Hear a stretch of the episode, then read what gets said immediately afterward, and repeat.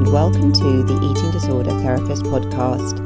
This is a podcast to help you find peace with food and overcome disordered eating. And I'm Harriet Frew, aka the Eating Disorder Therapist and I'm so excited to share with you all kinds of stories, tips, information, and guest interviews to help you on your journey in finding peace with food. So, thank you so much for listening today. Now, today I have to confess I am reposting one of my old episodes, which is something I don't do very often, but I thought I would really like to just have a little pause over Easter. So, I am uploading my episode all about understanding and interrupting your binge eating.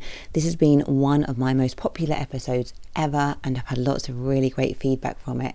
So, I hope it's going to be something that can really help and inspire you, and it is relevant for anyone suffering with binge eating, whatever their diagnosis. Okay, so Hope you all had a lovely Easter and wishing you lots of recovery, hope, and inspiration as we move into spring. I hope you enjoy the episode. Okay, so today I'm going to talk about five reasons why you might binge eat and what to do about it. Now, binge eating is definitely one of my favourite topics as it's something I've personally experienced and have worked to support many, many clients to overcome it. And I want to just say as well that binge eating is more than just a diagnostic behavior that is relevant to someone with binge eating disorder. It can occur across all the eating disorders or if you have disordered eating. So it could you might be listening and have anorexia nervosa, bulimia nervosa, binge eating disorder, or OSFED. It could be applicable to any of those, and possibly even ARFID as well. I have to say I'm less experienced at working with binge eating and ARFID, but I don't want to say that doesn't exist. And if you are listening and you are someone who's suffering from ARFID and experiencing binge eating, do send me an email because I would be really interested to hear more about that if you wanted to share. So, binge eating, it's a debilitating and horrible behavior that physically and mentally can be so destructive for a human being. So, what do we mean by binge eating initially? So, binge eating involves eating a large amount of food, and this means more than someone would normally eat in a typical setting. Okay, and usually when someone has a binge, there's a loss of control over the eating episode. It's often in secret and it involves eating very quickly. And often it involves eating foods that people perhaps would not normally eat when they're on a diet. Now, this isn't always true. People can binge eat on any food, but usually it tends to be things like high sugar foods, those foods that we would t- normally tend to avoid. And then when we are in the midst of a binge, we're kind of losing control and kind of thinking, I've blown it, I'm going to eat everything, and kind of eating all those foods that we probably wouldn't eat in our normal kind of day to day. And I'll come on to that a bit later on. That's kind of really part of the problem and what is driving the binge eating, but it often doesn't feel like that at the time. Now, there's also a distinction between an objective binge and a subjective binge. So, an objective binge means objectively eating a very large amount of food in a small amount of time. A subjective binge eating episode might be where you don't necessarily eat a vast amount of food, but you still experience that loss of control, that sort of secrecy, perhaps eating very, very quickly. So, it still has that real bingy feel. So, I guess whether you're someone who objectively binges or subjectively binges, your binge eating is still valid, and I want to acknowledge both of those. Now, binges can often fleetingly bring euphoria and pleasure, but really, really quickly, like that euphoria and pleasure is often very short lived because very quickly guilt, shame, self loathing, self disgust really descend. And binge is therefore incredibly damaging physically and mentally. So, not something that's nice to live with. And as I've sort of said as well, binges are often in secret, it's often a secretive behavior. So when people are struggling with binge eating, they're often really struggling all on their own with this. It's really, really hard. So clients often ask me, you know, how can I avoid binging when the urge to reach for food feels so incredibly strong? And I think I know myself when I would get the urge to binge, it can feel like such a driving compulsive force that can't be ignored and it can't be rationalized away. And it's almost like once you've made that decision to binge, it's almost like you've jumped off the cliff and you can't get back up again. And it can just feel so compelling. It's like an itch that needs to be scratched, a desire or want that can only be satisfied fully through food alone. And it's all you can think about. So if you're wanting to binge, like it can feel like you're on another planet to everyone else around you. So conversations with others blur gently into the background, work becomes a mindless irritation, and your surroundings become irrelevant because nothing, nothing at all in that moment feels as important as the pursuit of food. Now, I think as well that sometimes when you reach this point, you've already mentally made that decision to binge, and it's infinitely harder to make the U turn and to withdraw. You know, it's a bit like I was saying before you've jumped off the cliff, really hard to get back up again. And it's not the time really when rational thought or reasoned logic generally win the day. You can be very ruled by your emotions and can feel quite emotionally dysregulated, really and quite uncaring about the consequences longer term. It's very much like an impulse and wanting to respond to that in the moment. So, as you can probably understand from what I'm saying here, actually, once you've jumped off the cliff and you've almost made that decision to binge, it is really, really hard to retreat and stop it. And I mean, it can still be stopped to that point. You can surf the urge, you can maybe phone a friend, do something to distract yourself. You know, it can be avoided However, I think it's much more helpful to retrace your steps and recognize the triggers that might have contributed to this need to binge. Because I think when you do this as well, it may not prevent that particular binge from happening, but it's going to give you so much more evidence and understanding to be able to avoid binges again in the future. And I think as well, what's really important about this is that binges don't tend to come out of the blue. They might appear to do so, and you might feel really confused and bewildered by why you have this strong urge to binge. However, if you look a little below the surface and start to consider possible triggers and situations that may have cumulatively led to this point, you can begin to gain some clarity. So, what are some of the five common triggers for binging? So, number one, you will have heard this, I'm sure, on other podcasts, on Instagram, wherever you're reading about binge eating but it's the good old restriction. If you're depriving yourself with your eating, you are going to be much more likely to binge. So you might be following a set of rules rather listening to what your body wants to eat. For example, I shouldn't eat at this time, no carbohydrates allowed, only X number of calories per day. Now, deprivation only works for so long before your body comes back fighting because we, as human beings, we have evolved to sort of fight against starvation, and when food is available, to absolutely make the most of it. So, when you are restricting, it's going to mean that you are incredibly vulnerable to binge eating because it's like your survival human strategy kicking in to keep you alive. So, your poor body, it doesn't want to be hungry or feeling restricted or restrained. And just as our ancestors would have feasted after the famine, your instinct after depriving yourself will be to eat and eat and compensate for the previous lack. Now, you might be listening to this and thinking, I'm not depriving myself. Actually, I allow myself to eat all the foods. I'm even eating some cake and chocolate every day. I don't have any forbidden foods. But I think the key thing here as well, and you might have heard of this before, is about mental restriction can also be a problem because you might be eating those foods, but you might be judging yourself a lot for eating those foods. So, for example, you might be eating the cake, but you might be thinking, this is a treat food, or I feel guilty, or it's naughty, or I'm rebelling, or it's secret eating. So, the key here is to not be mentally restricting. You need to really genuinely permit those foods in. And this takes time. It's not an overnight process because if you've been dieting for a long time, if you've been seeing foods as good and bad, you can't just switch that off in your head overnight. But if you recognize that you're not physically restricting, but you are mentally restricting instead, that might be what's keeping your binge eating going. So instead, as well, what you need to do is allow every single food back into your eating choices, because then the paradox is that you'll probably eat a lot less of these foods longer term. So let's talk a bit more about dietary restraint. Now, binge eating rarely springs from nowhere.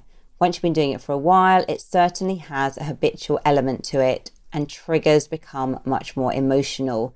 But at least initially, it's normally preceded by some kind of restrictive eating or dietary restraint. And you might think, well, I'm not dieting, so that's not me. However, the definition of dietary restraint is broader than just dieting. So, what could dietary restraint be? So, firstly, it can be delaying eating. So, thinking, I'm not hungry now, I'll just wait a little longer. Now, this is very common with people with eating disorders that they kind of put off eating because they're often really worried that once they start, they won't be able to stop. They also want to limit their calories. So they think by pushing eating episodes back to later in the day, that's an effective way to do it. But often what happens is actually, you know, delay eating, delay eating, delay eating, get really, really hungry, and then are much more vulnerable to binge eating. So to illustrate this point, let's talk about my fictional client, Jane. Jane would miss breakfast to delay eating as long as possible, and she would then push back lunch in an attempt to reduce the amount of food eaten over the day.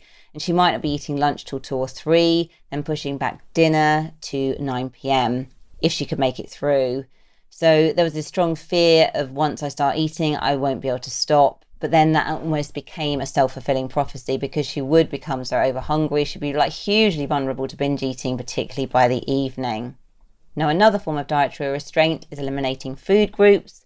In recent years, carbohydrates have become much more the enemy, whereas in the past it was probably more fats. Now, it's so common that someone who binge eats is following a diet that has banned certain food groups. It's common to be reducing carbs and trying to fill up predominantly on protein and vegetables. Now, this isn't usually sustainable and leaves out the yum yum factor from eating as well, which is so essential. So, again, another fictional client, Emma, she started out really trying to sort of eat very, very healthily, but this became increasingly compulsive and obsessive and unhealthy, can't say the words, where her diet was almost reduced to protein shakes and vegetables and fruit and not a lot else. So, not eating enough healthy fats or carbohydrates, having huge, huge cravings for sugar, ending up having massive, massive binges. And the last form of dietary restraint, or perhaps the most obvious, is more undereating, dieting, restricting, counting calories. So not eating enough what your body needs. So the tricky thing is, is if you binge eat regularly, you will likely see dietary restraint as the solution. You know, if only I could gain control over my eating and eat really clean or healthily or count my calories or macros, it would all be okay. So once you have a binge, you often feel that you have to restrict again to try and repair the damage done through overeating. You try to gain control by introducing certain rules, calorie limits, food types to be eaten, or precise quantities of what to eat, times of eating. But again, this isn't sustainable. So you easily can fall back into this kind of diet binge cycle, which is really, really hard then to get off. And we know from the Minnesota Starvation Study that when the human body is deprived of food, binging is often one of the most inevitable outcomes. This is along with a constant preoccupation with food, tiredness, feeling cold, having poor concentration. Because when you deprive your body of the energy it needs to survive and maintain proper function, it will scream out for this deficit to be replenished. You will crave, you will dream and obsess about food all day long. It's a completely natural thing to happen, and it's our survival instinct kicking in. Now, this, of course, does have an evolutionary survival advantage for us. Our ancestors would have been regularly faced with fluctuating availabilities of food, so we are programmed to restore the deficit of energy experienced in the famine when the food is then available in the feast. Your body will fight back, it's just part of nature. So, if you genuinely want to stop binge eating, you need to accept that you need to give up on dietary restraint and I know this sounds simple, but it can be incredibly hard. You know, you might feel like your whole life revolves around dieting, your whole identity revolves around dieting, kind of being this kind of maybe fit, healthy person from the outside, when inwardly you are struggling with binge eating. So, if you're not restricting your eating, what do you do instead? So, one of the most helpful things is to adopt a regular eating pattern to help stabilize your blood sugar dieting, delaying eating, cutting out food groups, it usually always leads to low blood sugar and then ferocious cravings for food that are almost impossible not to act on. So, regular eating, and I always call this, anyone that listens to this podcast will know, is almost like the boring, unsexy work of eating disorder recovery. And it involves eating three meals and three snacks per day and spreading these out at regular intervals. And you want to be including all the food groups. So protein, fats, and carbohydrates, as well as, you know, like your fruits and vegetables, so that your body has a chance to be satiated and that your blood sugar is stabilized. Now, this does have such an impact. I'm not saying that regular eating alone is going to cure your binge eating problem, but it's such an important step to be taking because if you're not eating regularly, you are not going to be able to deal with all the other triggers that cause binge eating because you're in a, such a physiologically vulnerable place. Now, again, there's no miracle combination of foods that are going to stop you binging, but we know that eating enough protein, eating carbohydrates that are more slow release, not eliminating fats from your diet, all these things will help. So it's really more about just going for a healthy, balanced diet. It's not about perfect eating or having to have like specific amounts of things. There's not a magic formula. Now, I remember when I first began to eat regularly again after months of dieting, it was actually quite a relief to be able to respond to hunger and to actually feel satisfied after eating and to feel more of a sense of fullness rather than always running on empty. Now, I know for many people as well, when you start eating more kind of normally, and I'm saying that in inverted commas because what is normal eating, it can be quite challenging. You might get digestive issues, you might not be feeling that great, you might be really struggling with your hunger and fullness cues. That is all normal, but you've kind of got to go through that slightly icky stage to come out the other side. It's so important. But by stabilizing blood sugar and eating regularly, you can start to deal with the physiological side of the binge eating problem and you might get the urge to binge emotionally, but when your body's physiology is stable, this then gives you a firm foundation to make other changes from. Apart from the regular eating bit, you also need to do something that will initially be extremely challenging. As part of the dietary plan, you need to begin to reintroduce your old forbidden foods back in one food at a time because if you completely ban certain foods and see them as naughty or forbidden, you might want to eat them more and more. Short term, you're going to be absolutely terrified of doing this. You're going to want to gorge on certain foods. It's a natural backlash against deprivation, but this is temporary and you will get through it. And you can't avoid this sort of icky patch of recovery. The only way out is through.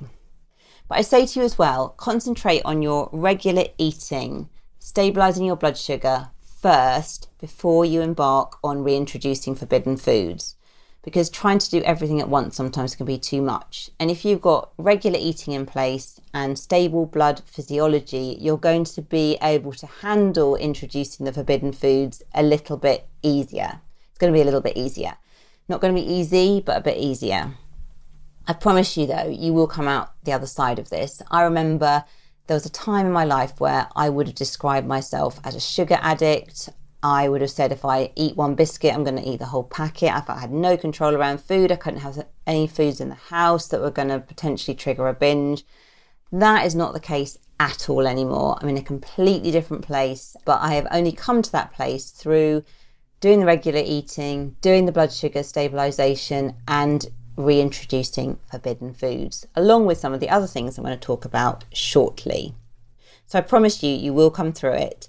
And long term, this desire to eat everything in sight will reduce and eventually it will go. And I speak from experience, as I've just said. And genuinely, if you do allow yourself as many chocolate muffins or much pizza as you want to eat or anything else that you have been forbidding, the more you genuinely permit these foods in, you start to fully have a choice and they don't feel so compelling or special or seductive anymore. When you first reintroduce foods back in, you will need to plan around this, think about how you'll cope. You might need to have a friend with you for support. You might need to distract yourself afterwards, and you might need to manage your portions with this initially. You know, going out and buying huge quantities of the food initially may be too much. Also, it's really helpful to try and sit down, enjoy the food, not to eat at the cupboard door. So, you really kind of can practice a bit of mindful eating, not perfect mindful eating, but just being in tune with your eating when you're doing it. Longer term, if you practice these things, you can begin to move more towards intuitive eating principles. And this involves being much more flexible with food and genuinely making choices that honor your hunger and your taste buds. But that does take time, okay? And I think the first steps are definitely regular eating, stabilizing blood sugar, gradually one food at a time, reintroducing your forbidden foods. If you do this, you are well along the road to beginning to work more towards something like intuitive eating principles. But it does take time. You kind of can't jump from eating disorder or disordered eating into intuitive eating principles overnight. And I think often when people try to do that, they kind of come a bit unstuck because it's just too much too soon. For support for yourself or for a loved one who's struggling with an eating disorder, I recommend you take a look at Altum Health. Altum Health was founded by Dr. Courtney Raspin in 2005 and since then it's grown into a clinic of more than 20 registered psychologists, psychiatrists, and dietitians. The team works with private clients experiencing anxiety, depression, the effects of trauma, and other mental health conditions, but they specialise in eating disorders and body image issues. For a successful recovery, it's so important to find a therapist you can trust. And at Altum Health, you can choose from a range of highly experienced, compassionate, and caring therapists. It provides tailored treatment plans to suit your unique needs and personable, convenient, and flexible treatment options. Meet your therapist face to face at their cosy and welcoming clinic in central London or online via Zoom. Visit altumhealth.co.uk. So, Altum is spelled A L T U M health.co.uk to find out more and check out the fantastic resources available, including hundreds of helpful articles packed with advice. And look out for the free Improve Your Body Image worksheet. So, the second thing that may be triggering your binge eating is that you are slogging away at life too much. Now, maybe you have very high expectations of yourself, and not that there's anything wrong with this, but if it's coupled with an unhealthy perfectionism, maybe it means that you don't allow yourself to stop, that you feel really guilty if you ever take a break, that you are super critical of yourself, and you often feel as though you are failing and you are never good enough. Now, as human beings, for good mental well being, we need to have breaks, relaxation, pleasure, and fun dispersed between the jobs and obligations. When you don't allow yourself these necessities into your life, you're going to feel tired, possibly bored, and a bit jaded with your work. Everything can become a great big should. It might mean you're short of energy, feeling a bit down, and then very tempted to perk yourself up with food. And food is a very effective way of giving you that short term energy boost or something to kind of raise endorphins, give you a blood sugar rush, give you some stimulation. Maybe when you're what you're really needing is some self care, but food can be like an effective shortcut to that. So have a think and make sure you are injecting enough pleasure and relaxation into your life. You know, you can still be a hard worker, but maybe you need more balance. Binging is often the shortcut to self soothing when we don't allow ourselves the proper downtime and rest to self soothe and self care adequately. Now, you might not really know how to self soothe. Maybe it's something you've never learnt to do. So, as a starting point for this, it's helpful to think about utilizing the five senses sight, sound, touch, smell, and taste, and to think about what are the things that are genuinely self soothing to you.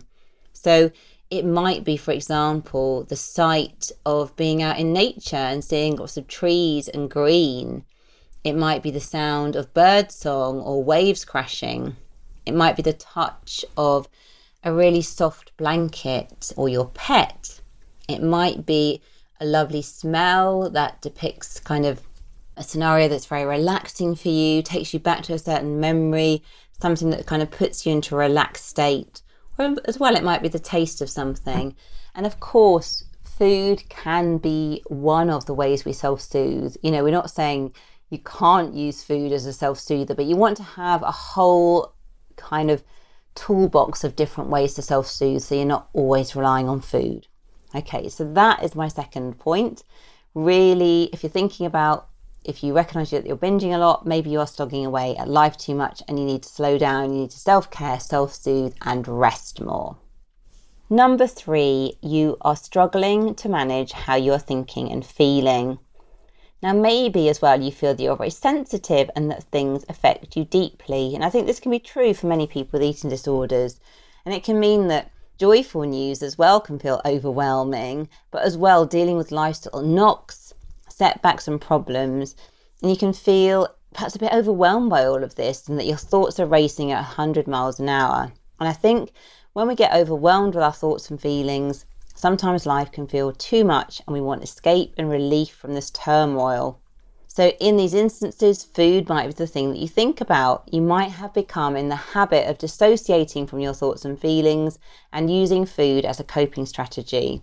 And food is a temporary distraction, a way of dissociating and escaping your feelings, and it does allow relief and comfort. But of course, if we rely on this all the time, it can be quite self sabotaging and quite self punishing. And I think if we rely on foods, we're blocking our feelings, we're numbing or dissociating from them, they don't really go away they're still there under the carpet. They're like the elephant in the room that we're kind of ignoring. And, you know, the issues are still there. So food gives you temporary relief, but it doesn't actually solve the problem.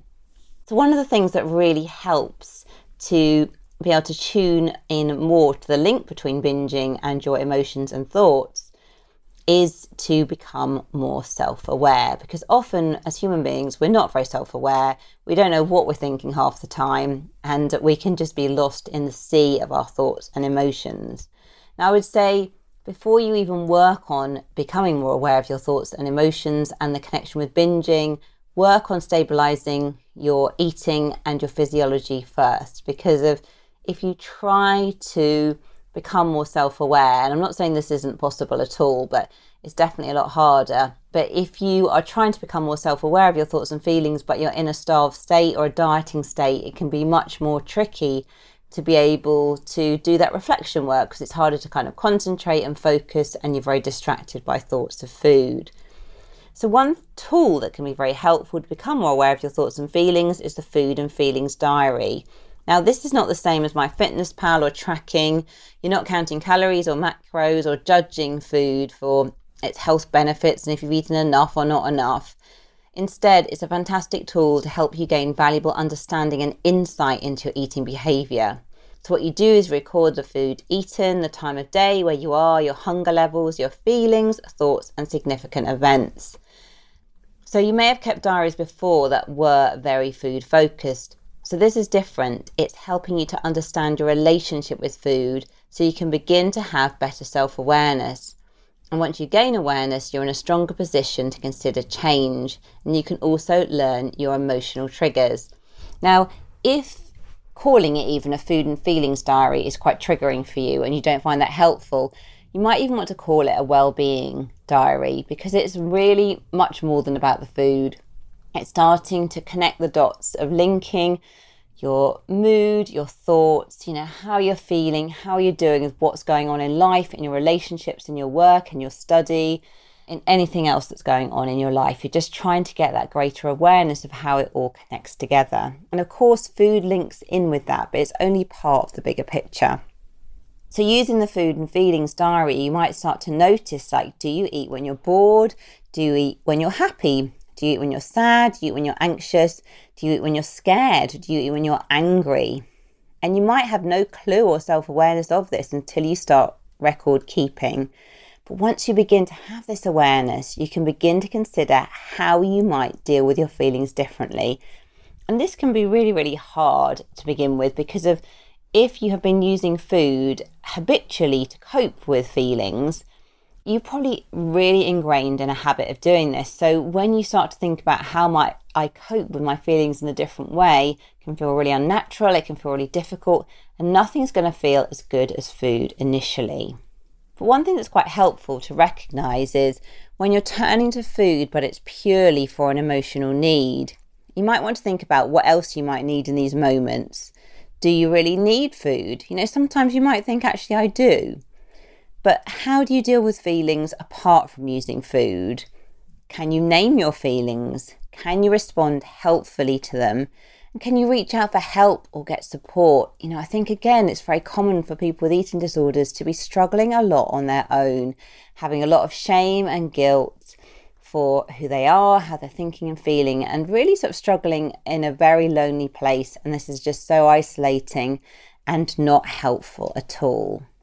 So, if the whole emotional area just feels really overbearing and overwhelming, you know, you might want to think about having some counseling therapy to help you with that because of it might just feel too much of a difficult box of thoughts and feelings to open, you know, particularly if you've got things like early trauma or things that you haven't really ever talked about, and you're perhaps a bit apprehensive about opening that box without feeling safe and grounded and in, you know, in a sort of psychologically safe space to be able to do that. And that's when therapy or counseling can be really, really helpful.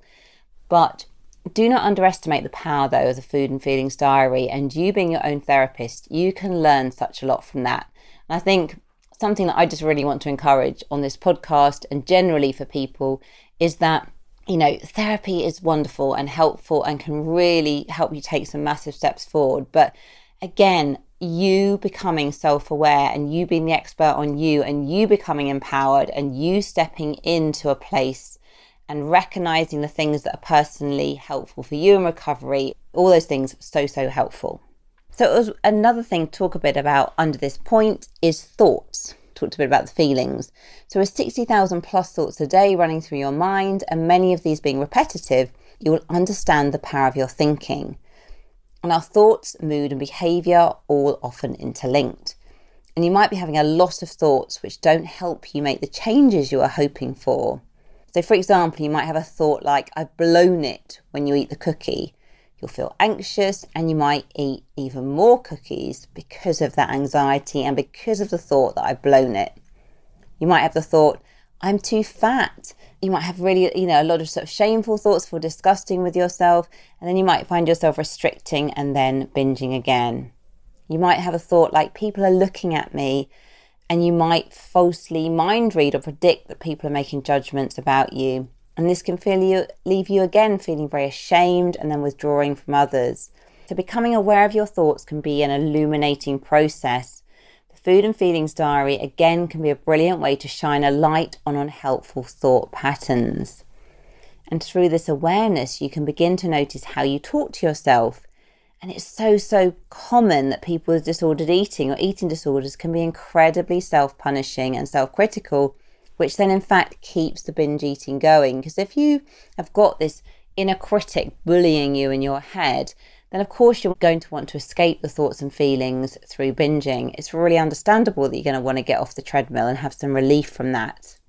So you may be very unkind, punishing and critical of yourself. You may feel that you never meet your standards. But being judgmental and unkind doesn't really help you. You know, I think we often think we're going to motivate ourselves into action by being really horrible to ourselves, but it doesn't work. It leaves us feeling demotivated, helpless, demoralized, and quite self sabotagey. So instead, begin to think about how you can be kinder to yourself in your thoughts, actions, and behaviors.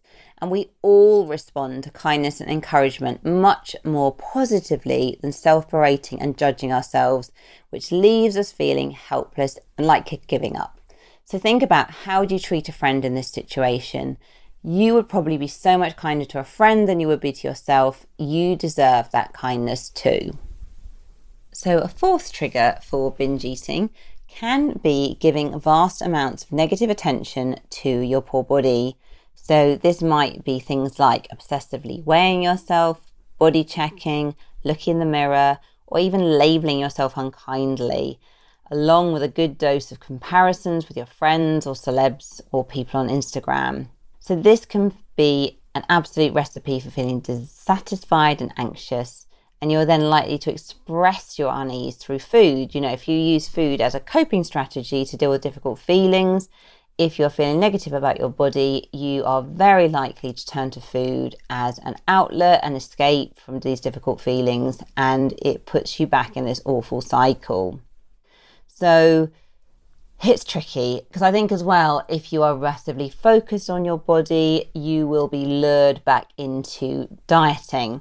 And this might be through the dietary restraint that we talked about earlier. It might be through sort of physical restriction it might be through mental restriction, but whatever way, if you kind of are going down that restrictive path, you again then are really vulnerable to binge eating. So it's just like an awful cycle to be caught in. So, with this, really think about how you treat your body through your words, thoughts, and actions. And this will help you to be a bit more encouraging without turning to food and aim more for body neutrality rather than body positivity so, body neutrality involves accepting your body more for what it can do. in a way, thoughts about your body being more in the background of life rather than a central thing that you're constantly focusing on. So, definitely aim for body neutrality and reflect as well on the attention you're paying to your body throughout the day. You know, if you're doing things like weighing, looking at photos, looking in the mirror, and just spending a lot of time judging your worth in relation to your body, then it's very difficult to win at this and it's likely to fuel negative body image and then fuel restriction and then fuel binging and you're back in that awful, awful cycle. And then my fifth point in terms of how you could be triggering binge eating is when you're just generally feeling negative, low, and depressed and I think food is a very common turn to, to dissociate, numb, distract, as I've sort of talked about earlier in the podcast. And I think when we feel in a quite a low state, we can just think, what's the point? Why not just make myself feel even worse, become very self sabotagey? You might think, who cares? You know, I'm not even worth it. Yeah, it can be really easy to sort of fall into that horrible sabotaging place. Now, if this is a recurring problem for you, you know, you might need some support through therapy and unpicking this further and making sense of it because I think, you know, I know well, low mood doesn't come from nowhere. There are probably some things that maybe could be helpful to gently explore in a safe setting. And possibly like low mood feelings, sometimes they can be deep rooted and they might have been initially experienced in a setting that's completely unrelated to food, but then food has become all tied up in the bigger picture. And there may be more about going on really in terms of how you feel deep down about yourself inside. Maybe this is something about your self worth and just not feeling good enough. And I know for myself, definitely when I struggled with an eating disorder, the root of it all was, you know, feeling really not good enough and it was about the food, but it wasn't about the food at the same time. So dare to look a bit deeper to see what might be beneath the eating issues. How is your work or your study at the moment? How are your relationships? What's your level of self care like? And do you have some purpose and meaning in and woven into the structure of daily life? And if not, maybe it's time to gently explore some of these issues more and maybe again, you know, if you have experienced some kind of trauma or abuse and you have never been able to sort of process that, to explore it, to talk about it in a safe setting, it's going to be affecting your mood in the present. It's very, very likely to. So, again, it might be the time as and when you feel ready to seek out some support through counselling. So, I hope this podcast has given you some insights in how to kind of have a different relationship with your binge eating, really, to understand it a bit better and think about what might be triggering it. So, I would really say to you, as I always do, be kind and compassionate with yourself in this process of trying to understand things because often it can feel like a big, complicated knot and you're trying to untangle it one bit at a time. So, in summary, number one, in terms of how to understand your binge eating, how to stop it, how to intervene. Number one is stopping the dietary restraint. Dietary restraint will inevitably lead to binge eating. So focus on eating in a way that promotes stable body physiology. Regular eating, all the unsexy work that I talk about, eating all the food groups, and as and when you feel ready, slowly reintroducing your forbidden foods and just doing it one food at a time. Number two, you are slogging away at life too much. You're not getting enough rest or self soothing, and food has become your shortcut and escape to life. So, you need to experiment with different ways of self soothing and to think about the five senses. And it doesn't matter if you've never been good at self soothing or you've never done this before, you can learn as an adult. It's perfectly possible, just baby steps. Number three, start to become more aware of your thoughts and emotions. What are you feeling? What are you thinking? Can you begin to manage your emotions a bit differently? And how can you be kinder to yourself with your thoughts? And to even begin this process, the first thing that needs to happen is that we need to increase our self awareness. And that can be achieved through the food and feelings diary or a well being diary, starting to become more self aware. So we start to have more of a bird's eye view down onto what's going on in our life and then we can start to be curious and compassionate and to look at things a bit differently. Number four, develop awareness of how much attention you are paying to your body aesthetics. Because if you're preoccupied with body image and your body is your primary means of deriving worth and self esteem, you're going to struggle and it's so hard to win. You know, trying to achieve a perfect body, it's a goal that is impossible to win at. The goalposts are always moving. There's always going to be someone else around you who is kind of filling that spot. Just impossible to win at. It's not a good way to try and derive worth. There are many other ways to feel better about yourself without focusing so much on your body. And number five, you're experiencing low mood and low self worth. You don't care. You feel you don't know what the point of everything is. And again, as we've just talked about, this is perhaps when you might need to have some therapy, just really to think about what's going on underneath. Are there emotions or thoughts or things that you are avoiding that you don't want to face? And I think there's a lot to be said about the right timing for wanting to open up some of these things. Sometimes it's not the right time, but you might want to just have a ponder about these things because of low mood, low self worth. It doesn't just come from nowhere. So it can be useful as and when you feel ready to explore that a bit more. And then again, it can help you start to tackle your binge eating because of binge eating is so often a way to escape, avoid, numb difficult feelings. But actually, if we can start to be more in touch with how we're really feeling in our authentic self, authentic self, that is a big stepping stone towards healing. So I hope you enjoyed this episode today. And if you're not following me already, do seek me out on Instagram at the eating disorder therapist underscore for further support with your relationship with food. Do go to the eatingdisordertherapist.co.uk. If you enjoy this podcast, I'd be so grateful if you could follow, rate, and review as it helps it reach so many more listeners. Thank you so much for listening today, and I look forward to sharing another podcast episode with you very soon.